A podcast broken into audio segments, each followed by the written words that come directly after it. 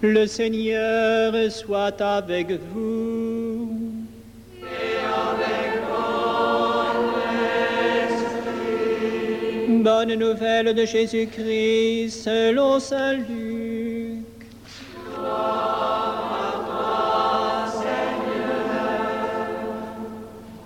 En ce temps-là parut un édit de l'empereur Auguste ordonnant de recenser toute la terre. Ce premier recensement eut lieu lorsque Quirinius était gouverneur de Syrie. Et chacun allait se faire inscrire dans sa ville d'origine. Joseph lui aussi quitta la ville de Nazareth en Galilée pour monter en Judée, à la ville de David appelée Bethléem, car il était de la maison et de la descendance de David. Il venait se faire inscrire avec Marie, son épouse, qui était enceinte. Or, pendant qu'ils étaient là, arrivèrent les jours où elle devait enfanter. Et elle mit au monde son fils premier-né.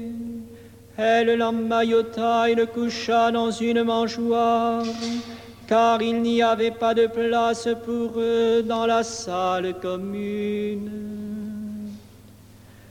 Dans les environs se trouvaient des bergers qui passaient la nuit dans les champs pour garder leurs troupeaux. L'ange du Seigneur s'approcha et la gloire du Seigneur les enveloppa de sa lumière. Ils furent saisis d'une grande crainte, mais l'ange leur dit, ne craignez pas, car voici que je viens vous annoncer une bonne nouvelle, une grande joie pour tout le peuple. Aujourd'hui, vous né un sauveur dans la ville de David. Il est le Messie, le Seigneur. Et voilà le signe qui vous est donné. Vous trouverez un nouveau-né emmailloté, couché dans une mangeoire. Et soudain, il y eut avec l'ange une troupe céleste innombrable qui louait Dieu en disant Gloire à Dieu au plus haut des cieux et paix sur la terre aux hommes qui l'aiment. Gloire et louange à toi, Seigneur Jésus.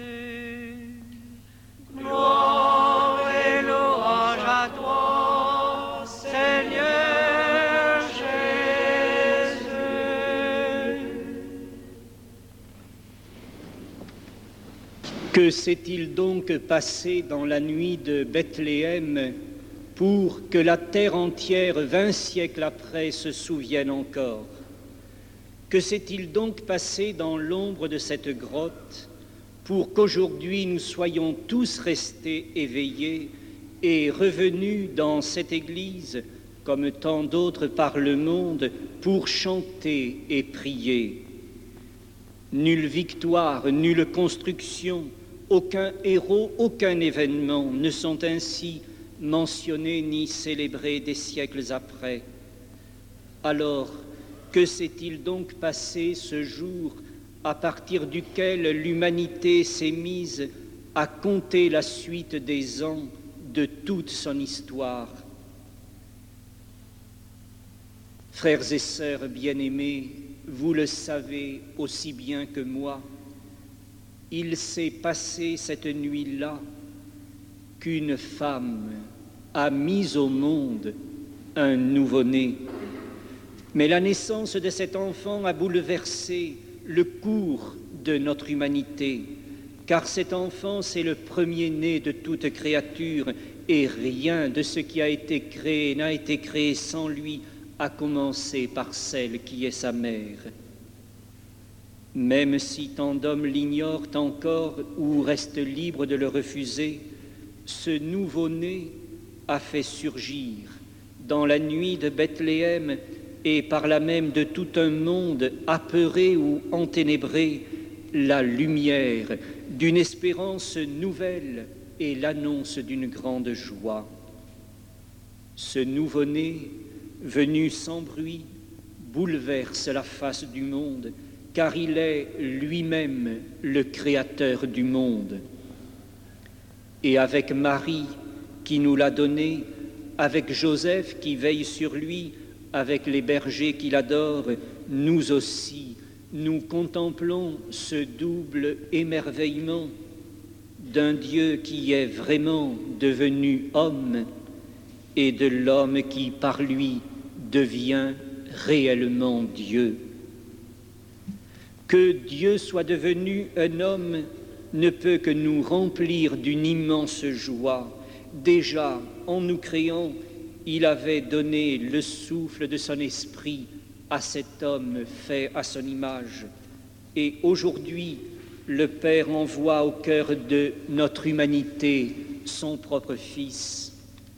Lorsque les temps furent accomplis, dans la plénitude des jours fixés par le décret impénétrable de la sagesse divine, dit le pape Saint Léon au cinquième siècle, le Fils de Dieu, voulant réconcilier la nature humaine avec son Créateur, s'est revêtu lui-même de notre propre humanité.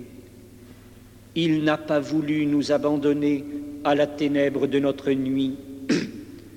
Isaïe pouvait chanter l'espérance de tout un peuple sur qui se lève une grande lumière.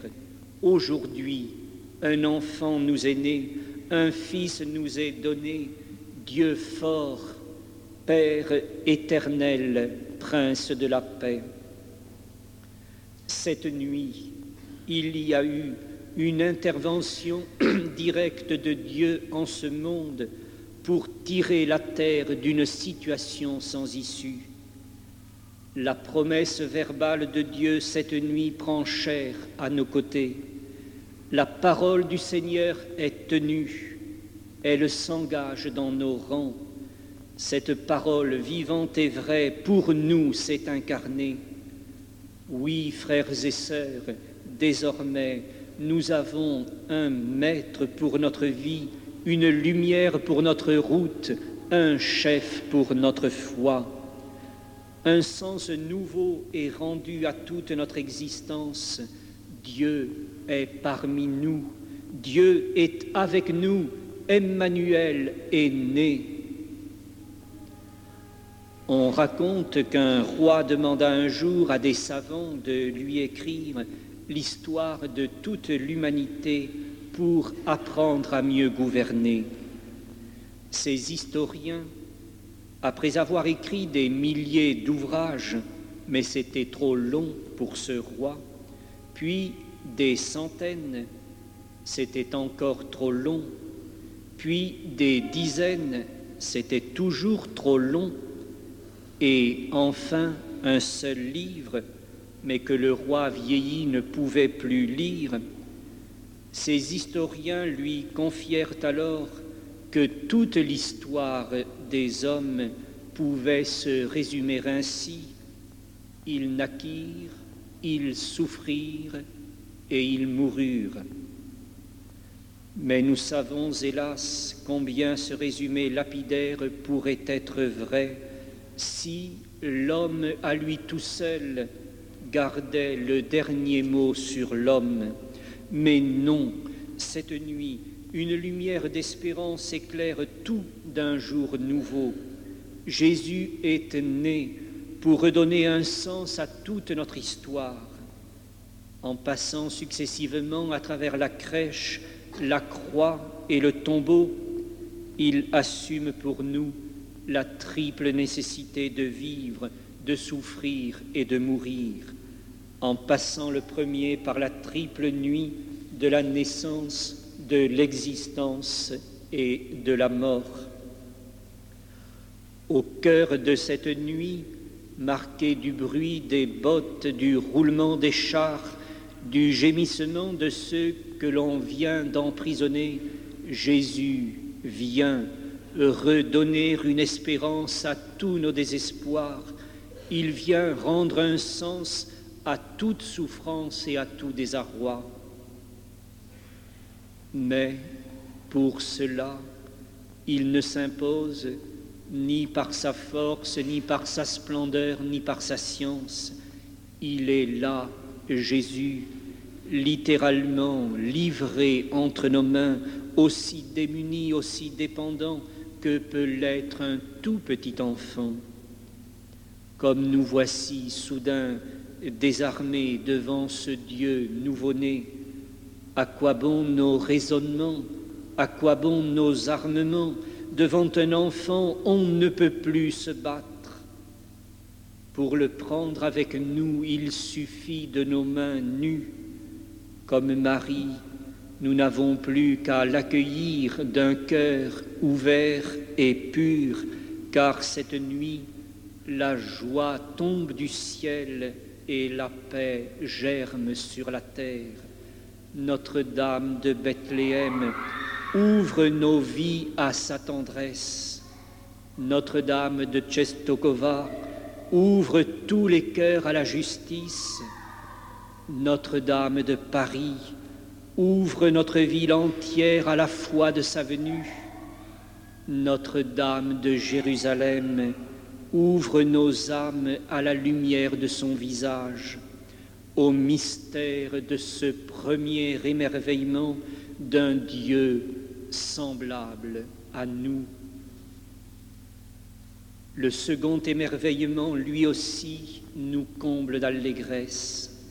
Si Dieu s'est fait homme, en effet, ce n'est pas seulement pour revêtir notre humanité, mais plus encore pour nous donner de partager sa divinité. S'il est de notre race, c'est que nous sommes aussi de sa race inconcevable espérance, merveille de communion d'amour. Le Verbe de Dieu, chante Saint Irénée au troisième siècle, est venu habiter dans l'homme pour habituer l'homme à habiter chez Dieu.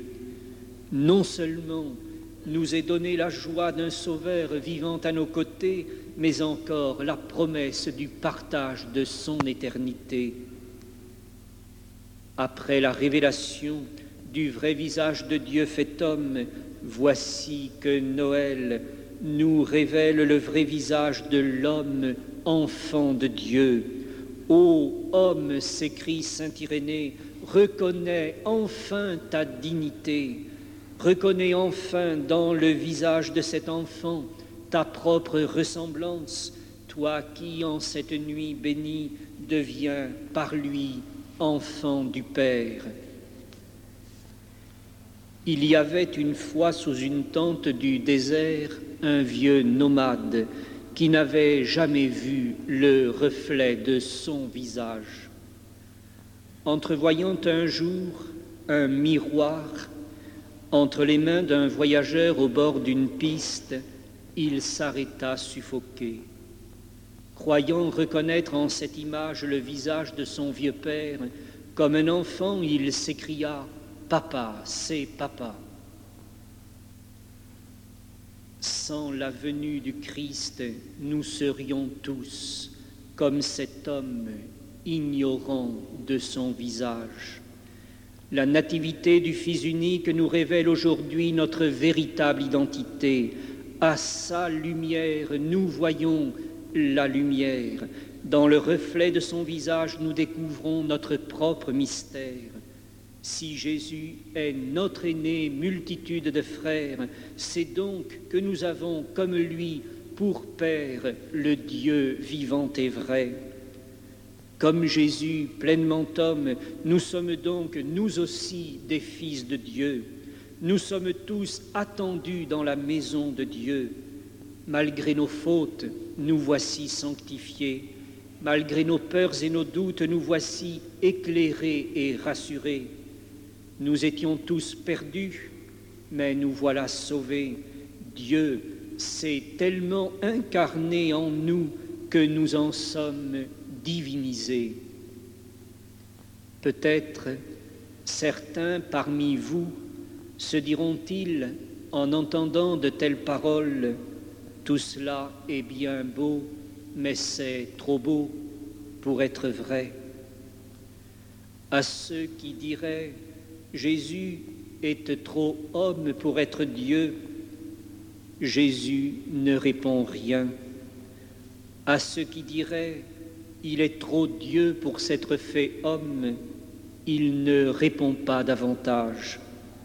Mais si nous acceptons comme les bergers, comme Joseph, comme Marie, non pas d'argumenter, mais d'aimer, d'aimer d'abord la personne du Christ pour comprendre ensuite son message à la lumière de cet amour, alors nous verrons dans la pleine clarté qu'il fallait que Jésus soit vraiment Dieu pour devenir aussi un homme et qu'il fallait qu'il soit pleinement homme pour nous conduire ainsi vers Dieu.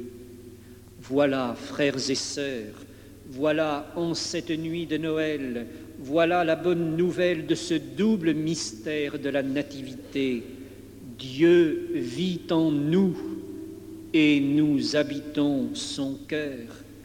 Aujourd'hui, comme une mère, c'est nous qui le tenons entre nos bras. Il s'est fait homme.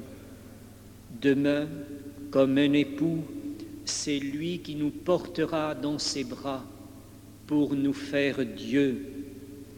Oui, la nuit est avancée, le jour est proche, mais au ciel brille déjà l'étoile du matin. Reste avec nous, Emmanuel.